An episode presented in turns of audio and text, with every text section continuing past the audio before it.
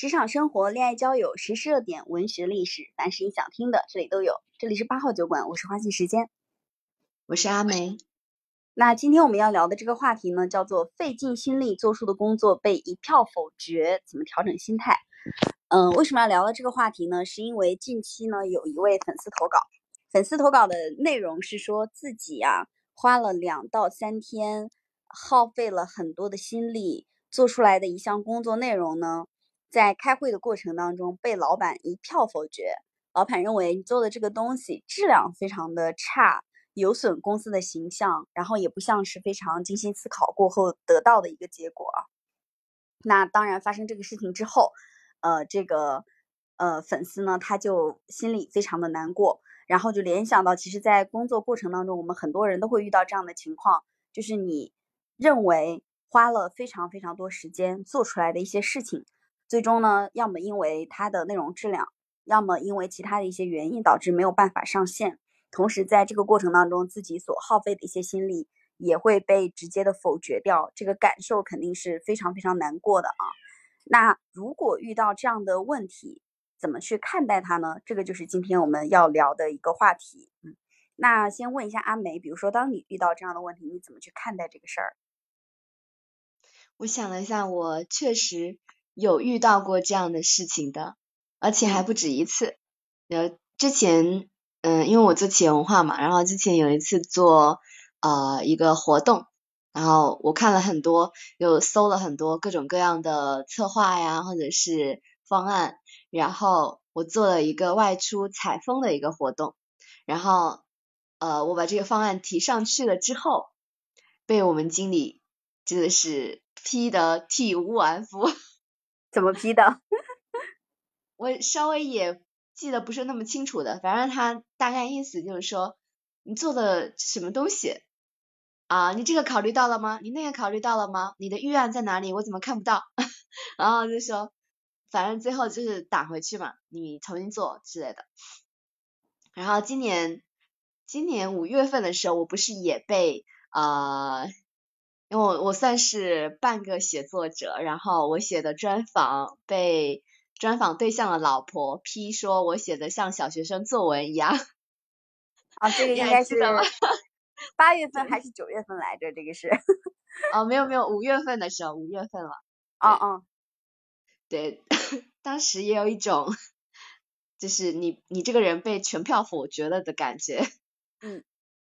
嗯，对，这种情况实际上我自己认为说在工作中是不可避免的，你总是会呃有那么几次是会被否定的，不管是说他是从什么样的角度来否定你，如果是就按我自己的性格的话，我可能在被被否决的当下 会觉得有点委屈。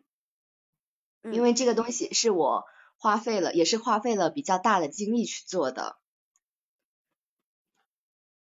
嗯，我自己其实，在过往的工作过程当中，也发生过这样的情况，就是自己认为自己花了一些时间做出来的东西，最终是没有上线的。没有上线的原因，也是因为，呃，老板可能会觉得这个质量，就整体的质量，它达不到对应的一些标准。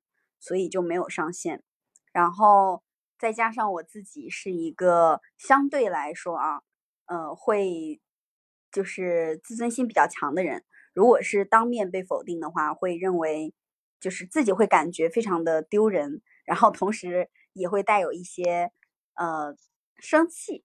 不是我倒没有说你刚才的情绪是，嗯，你刚才说你的情绪是什么来着？委屈 啊，委屈，对我觉得我的委屈可能会少一点，我主要是 生气，这个生气既有对自己的，然后也有对否决我的人的，嗯，可能会觉得自己做的东西为什么就没有达到对方的期待和要求，然后同时也会觉得对方的否决，因为他是一票否决嘛，也会觉得这个有点不近情面啊。嗯，我一般当下会觉得说。气死了，生气，然后也有委屈，然后等到了，比如说到了第二天，我就开始骂领导。嗯，就是骂他为什么要就这么无情的否决我的方案，这个狗东西。然后，也许就是再过几天，可能到了下礼拜，我再回头来看这个事情，就会发现说，啊，如果是自己做的方案，当下觉得啊我做的挺好的，但是事后回头再来看，可能真的会发现自己有做的不好的地方，然后啊再回过头来看说领导否决我的点在哪里，嗯，然后去思考。就是反思一下自己的不足吧，对，然后呃，也许过一段时间我再来回顾这个事情，可能我的心态就会好很多，不会再那么容易崩溃，然后也可以就是呃对领导的这种否决，可能就不会再像当下一样看的那么重要，呃，更多的是去关注这个事情本身，嗯，他是。啊，真的是我做错了，还是说是因为一些别的原因，是不符合领导的喜好，还是因为我这个方案真的是一无是处之类的？嗯，再去反思一下。你这种反思一般从呃刚才说的生气委屈到反思中间大概要经历多长的时间呀？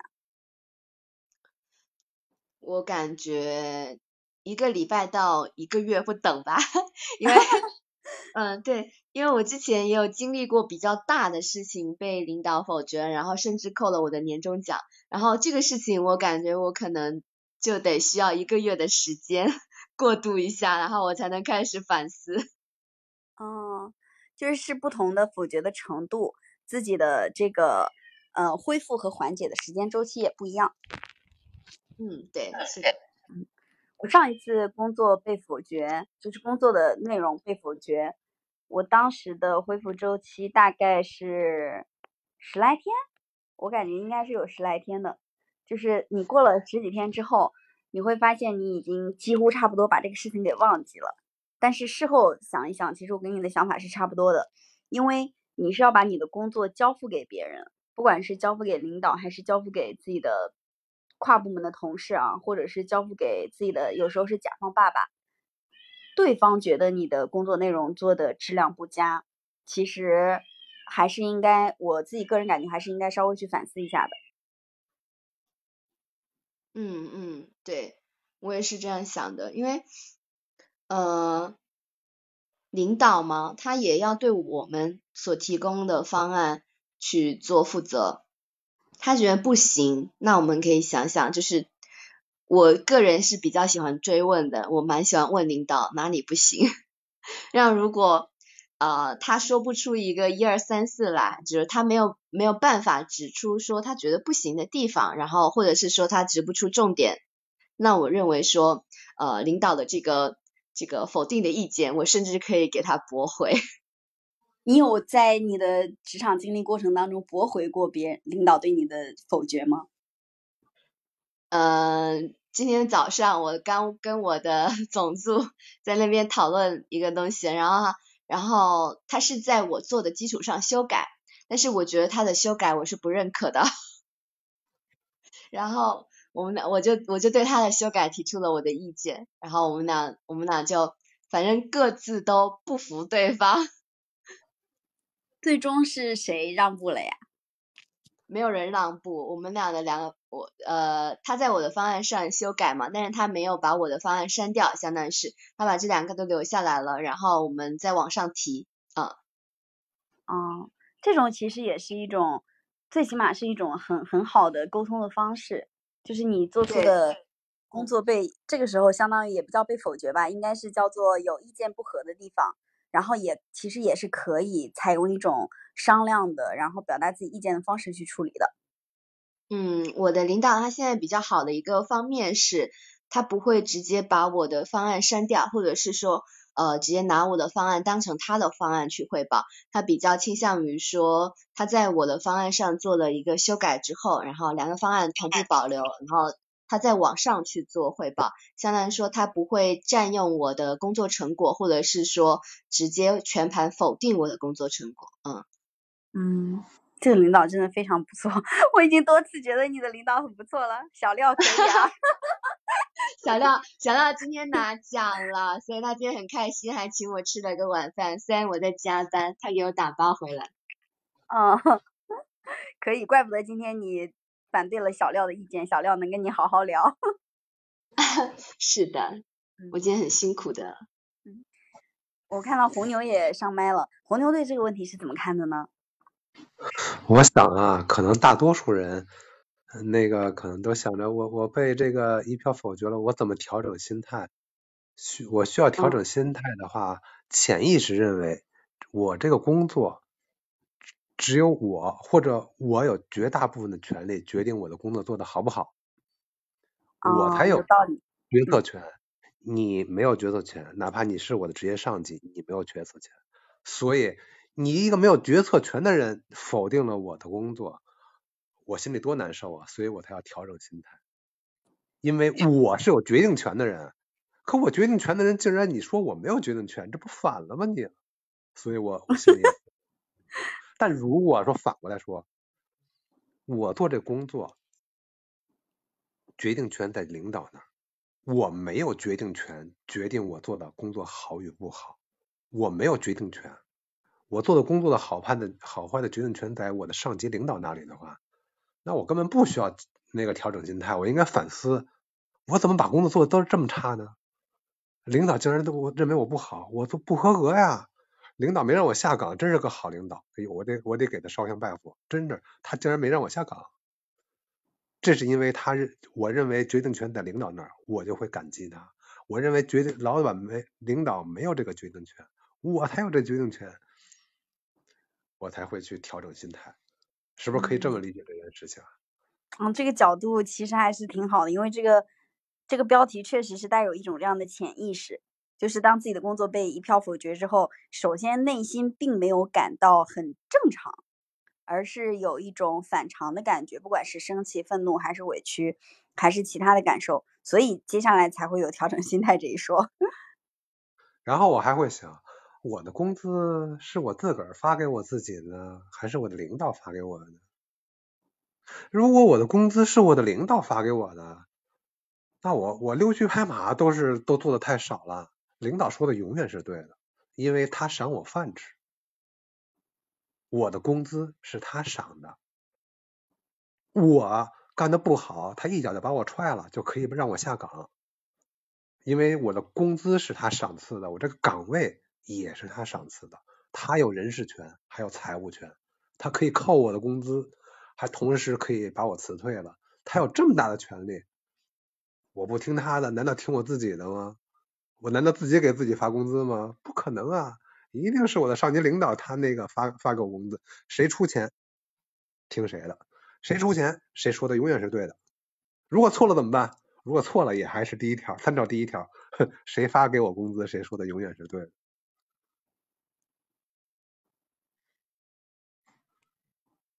你说的好，这么 这么想的话，就不需要调整心态了，应该是说要要要自我反省了。我怎么能做的这么工作做的这么差呢？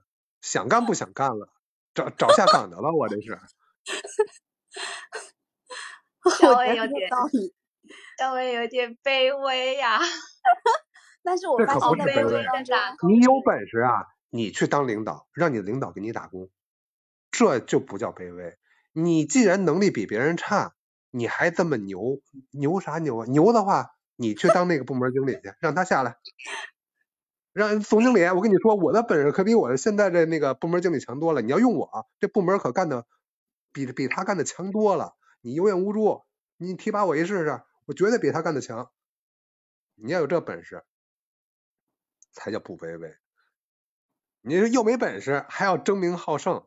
那才叫真的卑微呢！什么都不会，还跟人争，争啥争啊？还有一种被打脸的打脸的感觉，啪啪打耳光的感觉。啊，就是说自己不会，还要面子，要啥面子呀？你要有本事，你拿本事亮出来；没本事，还跟人家吹，还还自己那个调整心态，调整心态不是不服气吗？就是觉得我比他牛，那你要比领导牛的话，你就让他下岗，让他下来，你去当部门经理去。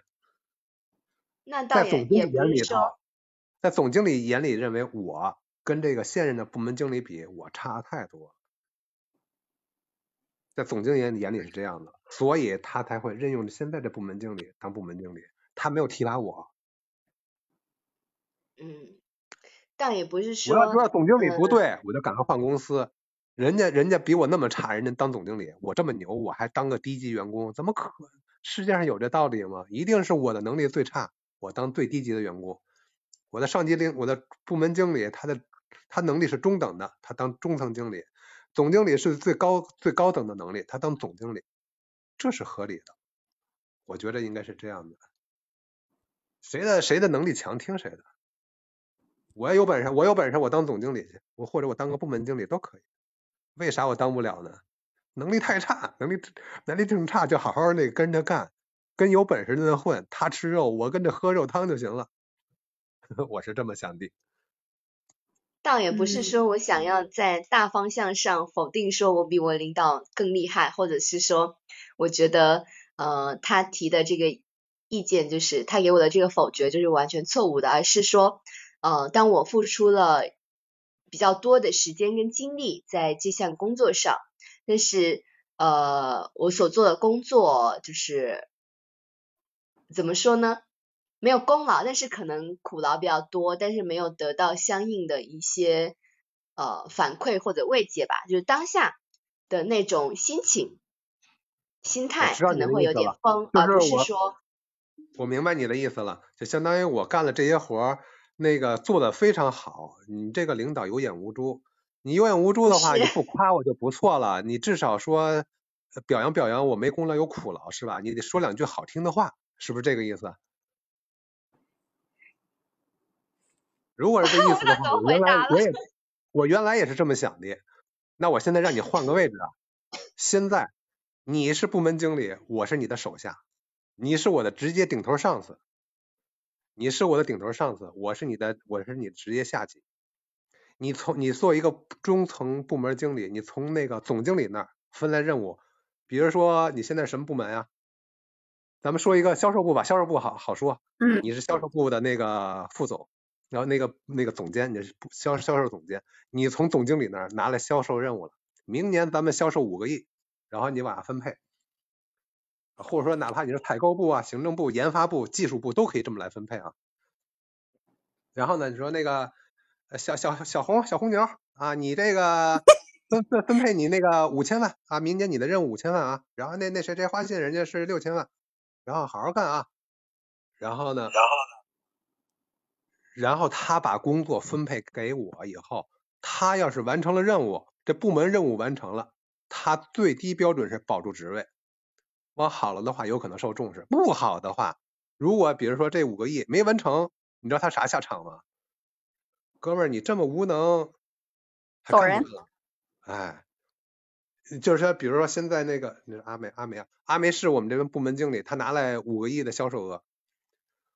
如果阿梅没完成，那就意味着总经理没完成。总经理任命的人用错了的话，他一定要改正错误，换一个合格的人。所以阿梅现在压力很大，最低任务也得完成五个亿，可以超额完成，绝对不能那个完成四个亿。完成四个亿，那阿梅就得下岗了。那个小红牛，你跟我别给我少嘚瑟啊！你嘚瑟的话，就是像让老娘我下岗。你要是想敢让我下岗一个试试，我先让你下岗，你信不信？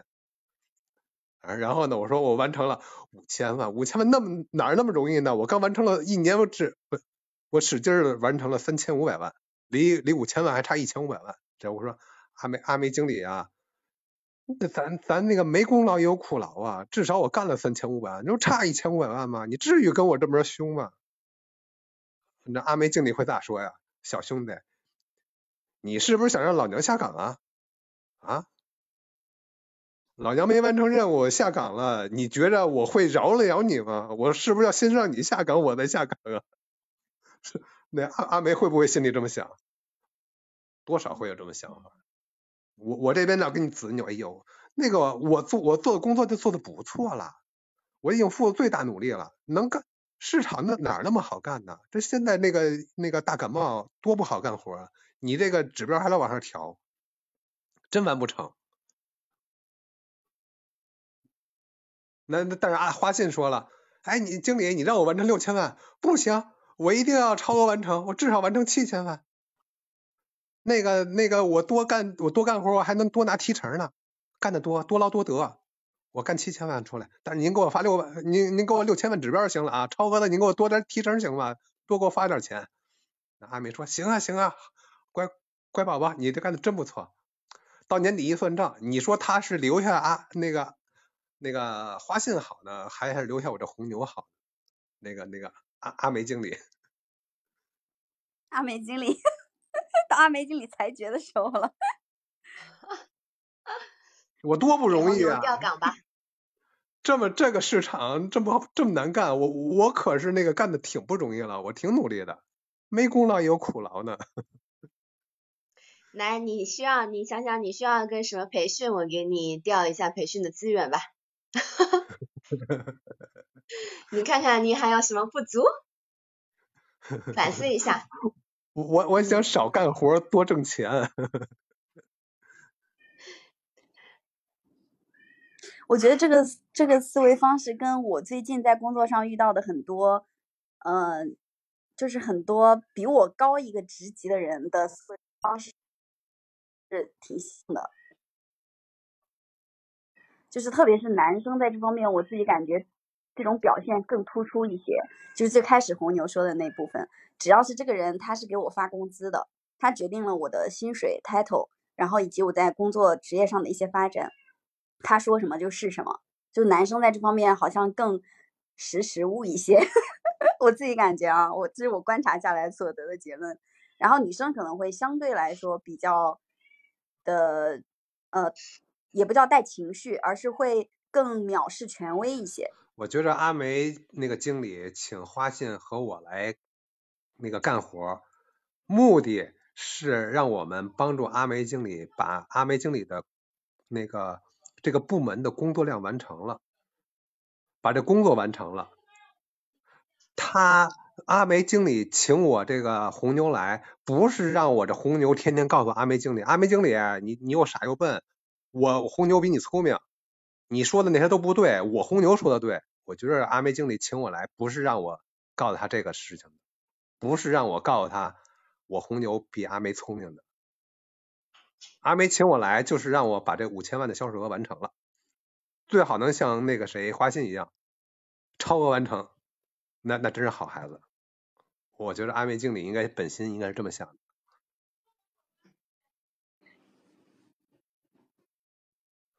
阿梅经理是这么想的吗？如果阿梅请经理请我来，就是让我天天数落他、抱怨他，说这个经理真笨、真傻，这个这点。那个都这点工作都不会干，分配的也不合理，也也不公平。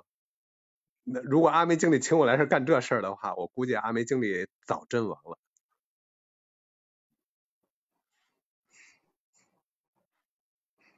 阿梅经理可能只是真的不太喜欢你。哈哈哈哈不喜欢这个保洁工作的人。甚至于更喜欢说，明明是那个红牛是对的，阿梅是错的。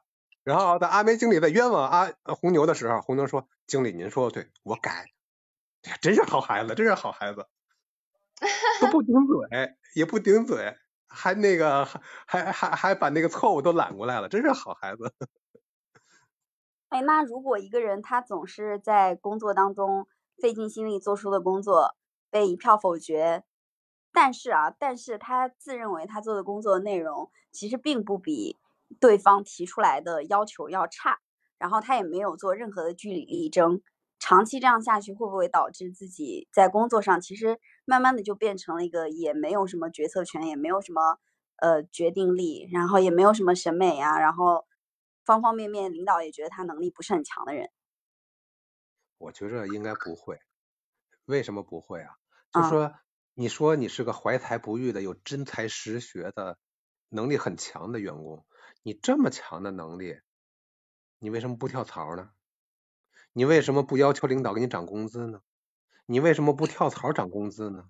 为什么呀？因为你你的工你干的活啊，就值这现在这工资，公司没少发你钱，有可能公司发你钱还发多了，你就值这个价。你要是不值这个价，你比现在这工资还要高。比如你现在一个月咱往少说吧，挣六千块钱，你觉得你本领是一万块钱的工资，你能不马上跳槽吗？跳个槽这个涨一万去？你不敢，为啥呢？你知道你就值六千，你实际上你可能只值五千五，你跳了槽啊，六千的工资都保不住，所以所以才在这儿说我能不能少干活多拿工资？哎呀，那个其实那个吃大锅饭，不是哪个地儿都能吃得着的。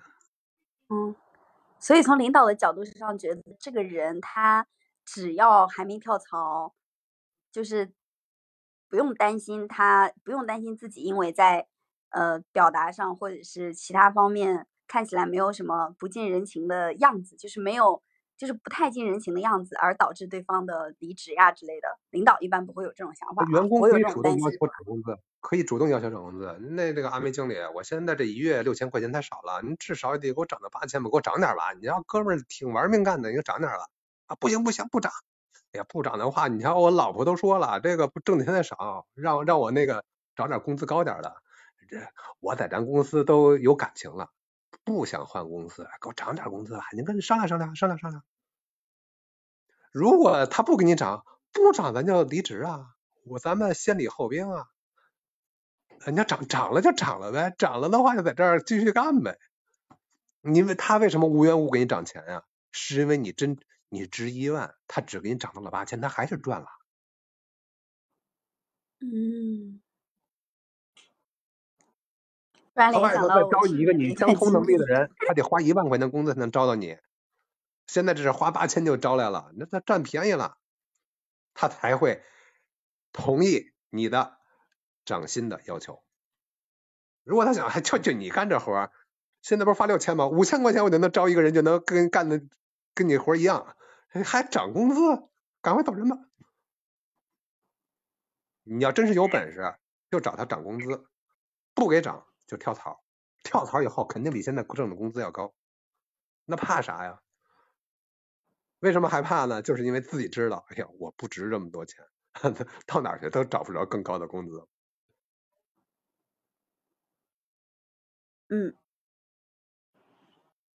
本来昨天 昨天聊这个话题策划的时候，当时我们在想到的角度有很多，面临沮丧心情应该怎么办？然后红牛这样说完，就感觉。你你怎么可 你怎么可以沮丧？你的想法是错误的，没把你开了就不错了。突然就被，突然这个心态果然就不需要调整了。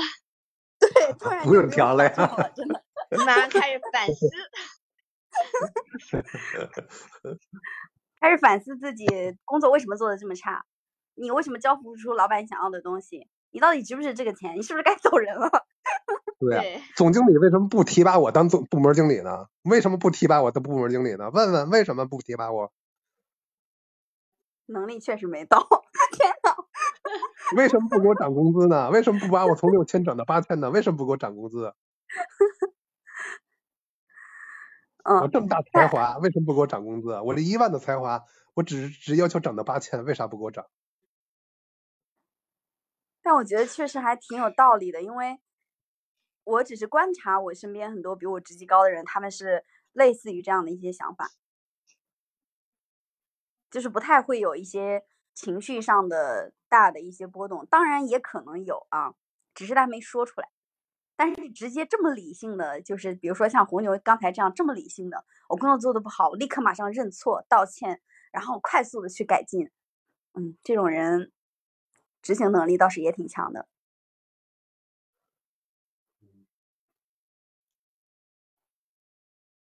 他就没有心态了，不需要调整，他的心态只有好，我反思。对，是的，不行，我依然是会觉得 稍微带一点委屈。哎，那这个时候如果我真的。如果真的就是也可以在执行能力这一层面上，也可以做到红牛刚才所说的这些点，比如说，呃，就是马上去改进啊，然后马上认识到自己做的东西确实有问题，马上去改进，但心理上仍然会有一些委屈，特别是当你费尽心力做的工作被当众否决，或者是马上就是一下子就被认为你这个人这方面的能力确实不行，就是导致了心态上的一些落差，就觉得难受、生气之类的啊，委屈啊之类的这种情绪。如果真的有这样的情绪，怎么调整呢？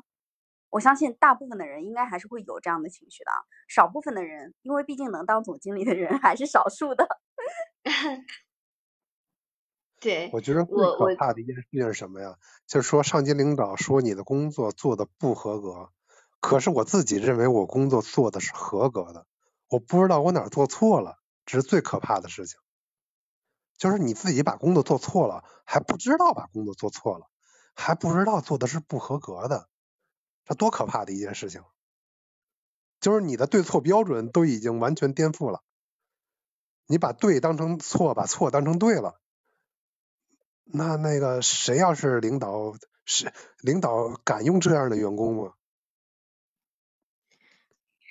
这样的员工还是还没有没有到这么无可救药的地步吧？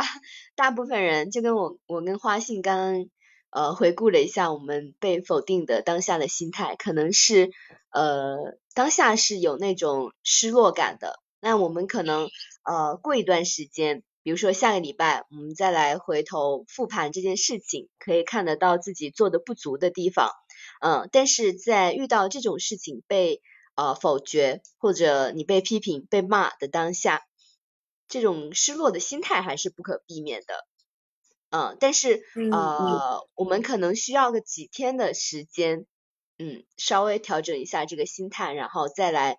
呃，复盘这个事情，再来回顾在自己在这个事情里面做的不足的地方啊，不会说觉得说，呃，我就是对的，我坚定自己是对的，我坚定自己就是我的领导做的没有我好之类的，这样的心态我们俩倒是没有。而且红牛刚才说的这个对错的标准颠倒，你等于是把领导所说的东西就当成了对的标准。所以才会有对错标准颠倒这一说嘛，就是等于你的领导所说的永远是对的，全是对的，说的永远是对的。因为你其实有这个失落的感觉，就是就是潜意识在想，在认为我做的这工作是正确的，是合格的。然后领导呢颠倒黑白，把我这个对的正确的工工作颠倒黑白说成一个错误的，所以我才要调整心态。我要我要怎么调整呢？就把我明明我是做的合格的那个工作，强行说成一个不合格的，这这心态我需要去调整一下，就把这个把我这个做的对的说成是错的，我就让我违心的这么说，我得好好调整一下。其实调整主要调整这个，为什么说这可怕呢？就是竟然不知道自己把工作做错了，错了都不知道错了，这多可怕呀！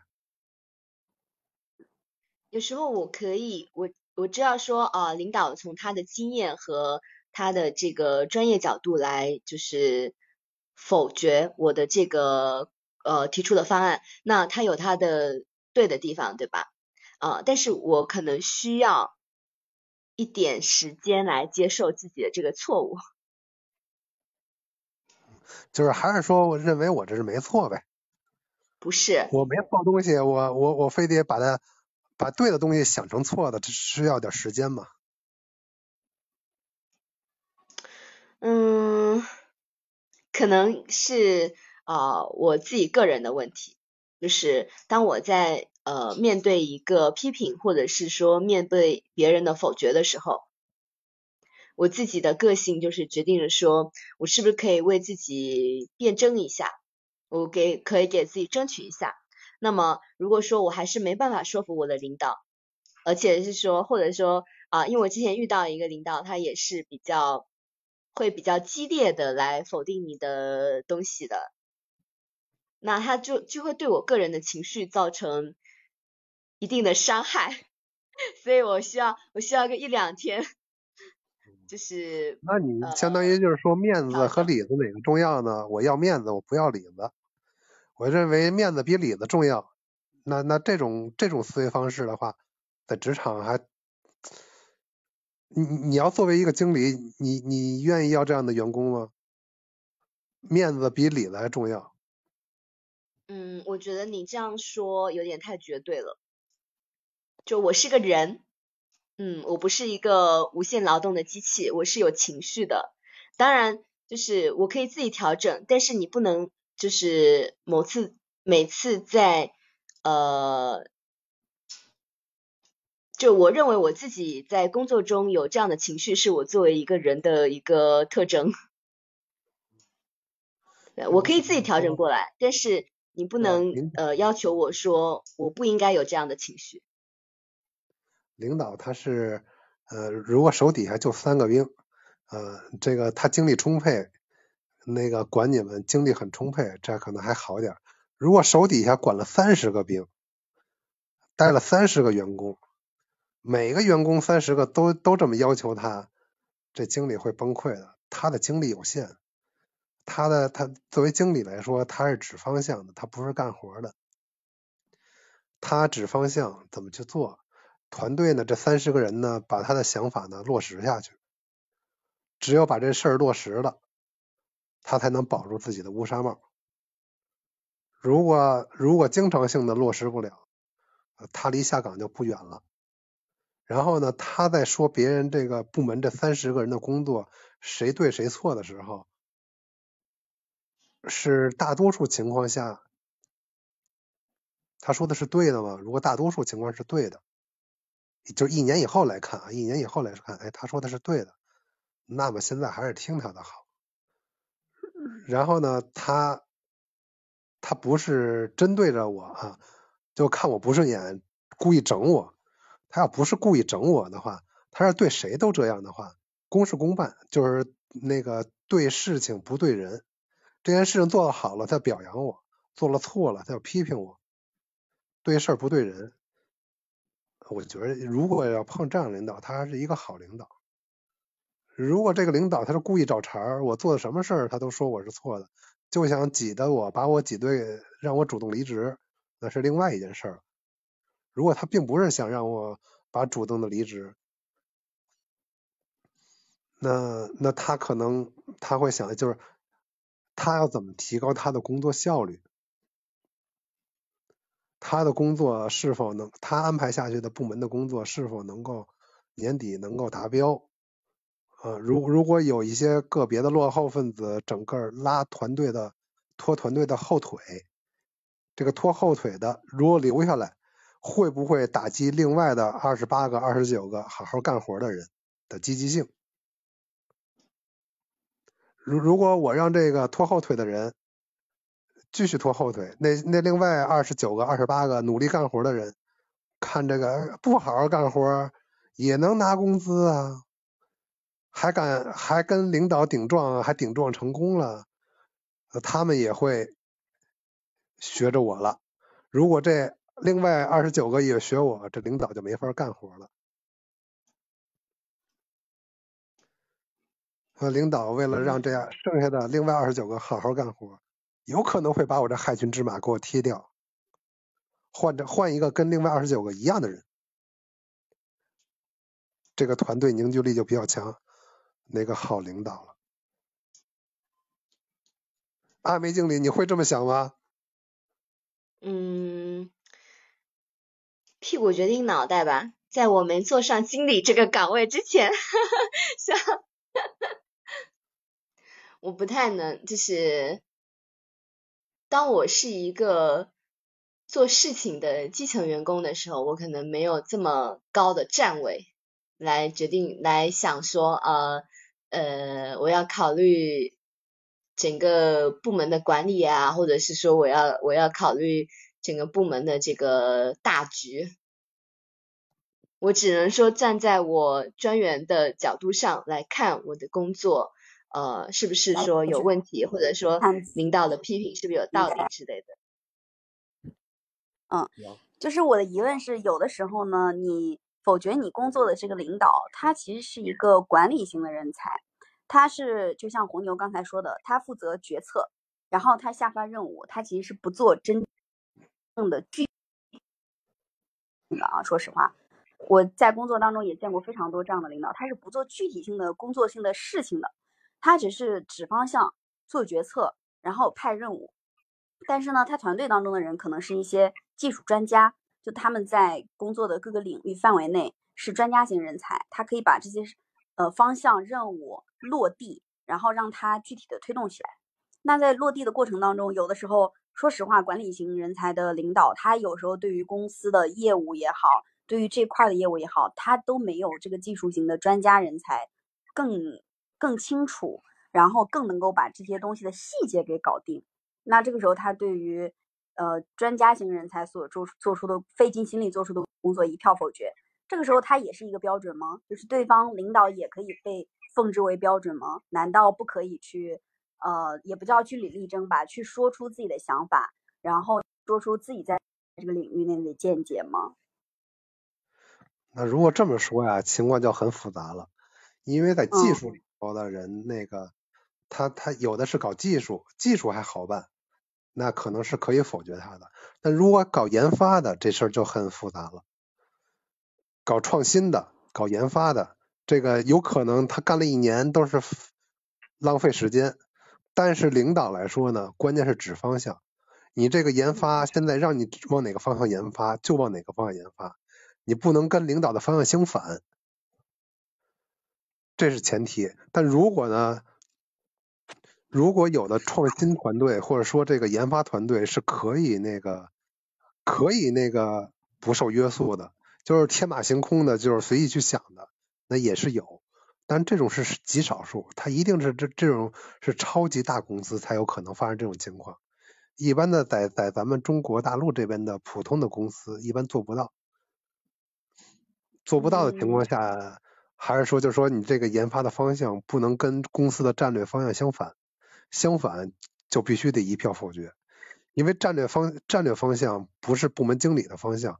而是公司的最低也是总经理，有可能是董事长那个董事会的决策，这个方向是绝对不能错了，因为因为一旦错了，浪费时间，浪费很多时间。嗯，这种是研发性的方向性的问题，这种方向性的问题，大家是其实是会保持目标一致的，但有的时候是细节性的东西，就你做的一些细节性的东西，可能你的领导。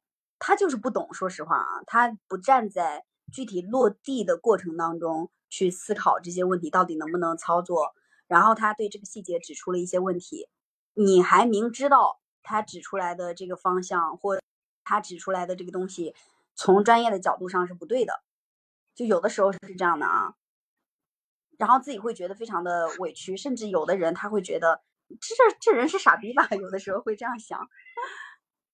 那这种情况下，应该这个领导他是说那个，嗯，那应该叫怎么说这个词儿合适呢？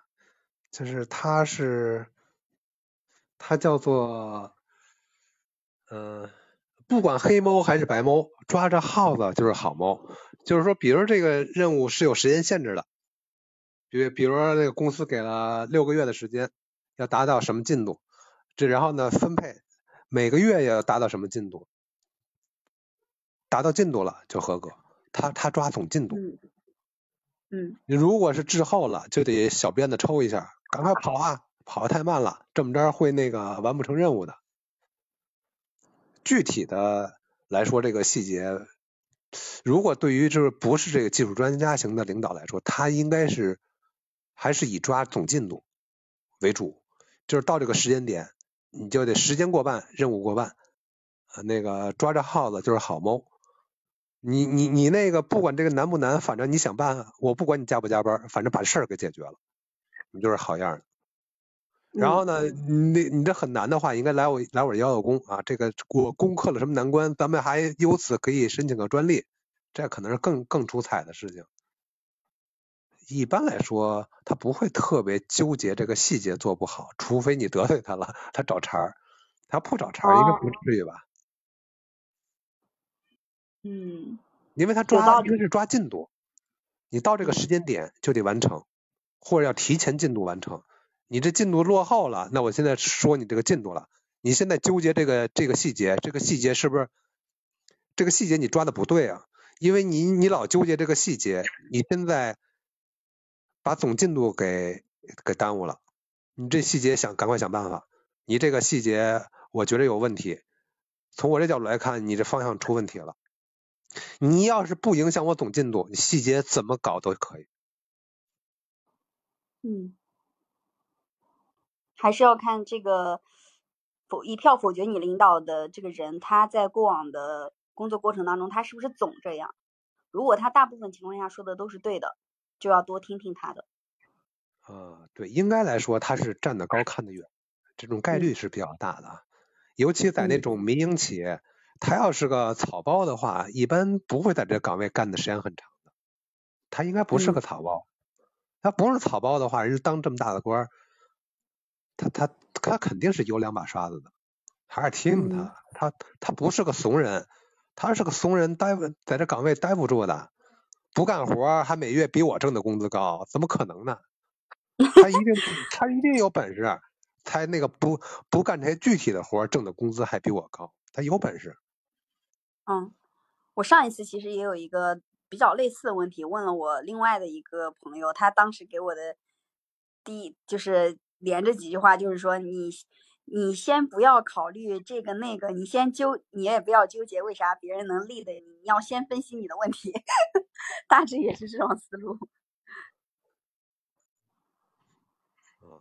反正因为因为我以前也是领导不对，这个领导领导你应该那么着做事情，应该应该那么那么那么做。我作为一个基层员工，我指点的都是从总经理的角度来指点公司的发展方向。你说你说我作为一个基层员工站得那么高，指点公司应该按照总经理的那个方向去去做这个企业，我指点的对吗？很难。你后来是怎么改了？你怎么发生这样的变化的？后来领导给我们洗脑啊，给我们讲课呀。然后我觉得，哎，这领导给我洗洗脑洗的挺好的呀。他说的是对的，我得跟他混。他说的，他说的这些东西我做了以后，对我我是最大受益人。然后我就按他做了，然后我真受益了。然后他也说：“哎，小子，你你你行啊，你有两把刷子呀。然后可以给你点特权啊，可以违违反点公司的什么纪律啊、制度的，什么迟到早退的都可以干啊。谁不服？谁不服？你也做的跟他一样。你要你要做的跟红牛一样，我也让你迟到早退，没问题，不扣钱。哎，我我经常旷工，然后呢，没人敢跟我嘚瑟。哎，到领导那告状，领导说。”你要是跟他干的一样，你也可以旷工。哎呦，我是，我说这这是好领导哎，我我得为他卖命啊，这个事儿，我得为他卖命。哈哈哈哈哈你的满足感，你好容易满足呀。这不就是那叫士为知己者死吗？人家看得起咱们吗？而且关键是，他成就了我呀，他成就了我进步啊，我的进步是巨大的，是飞一样的进步。我想知道我要做到什么程度才可以旷工？你的关注点在这里。他挣到了很多的钱，这个钱值，值。好的。你是对他来说是个赚赚钱的，还是个赔钱的？是个赔钱的，赶快走人；是个赚钱的，就得好好培养你，没准还得拍拍你马屁。嗯。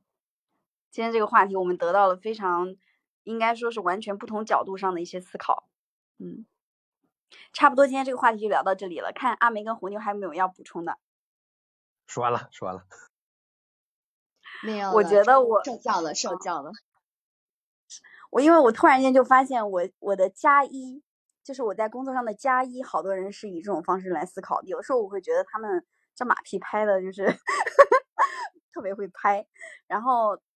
但是今天讲完，我发现这个好像也不能完全说是拍，应该说是他对于工作上的一些思考跟我们不太一样。嗯，那我们今天就聊到这里，然后非常感谢麦上的红牛，呃，听众区的小伙伴也可以关注一下麦上的花信时间和阿梅，我们每周二、四、六的晚上都会在多人连麦聊聊天室聊一档话题，然后也可以向我们留言发送你的话题，如果这个话题被收录的话，我们会后面专门开一个专场。那今天晚上就结束了，拜拜，再见。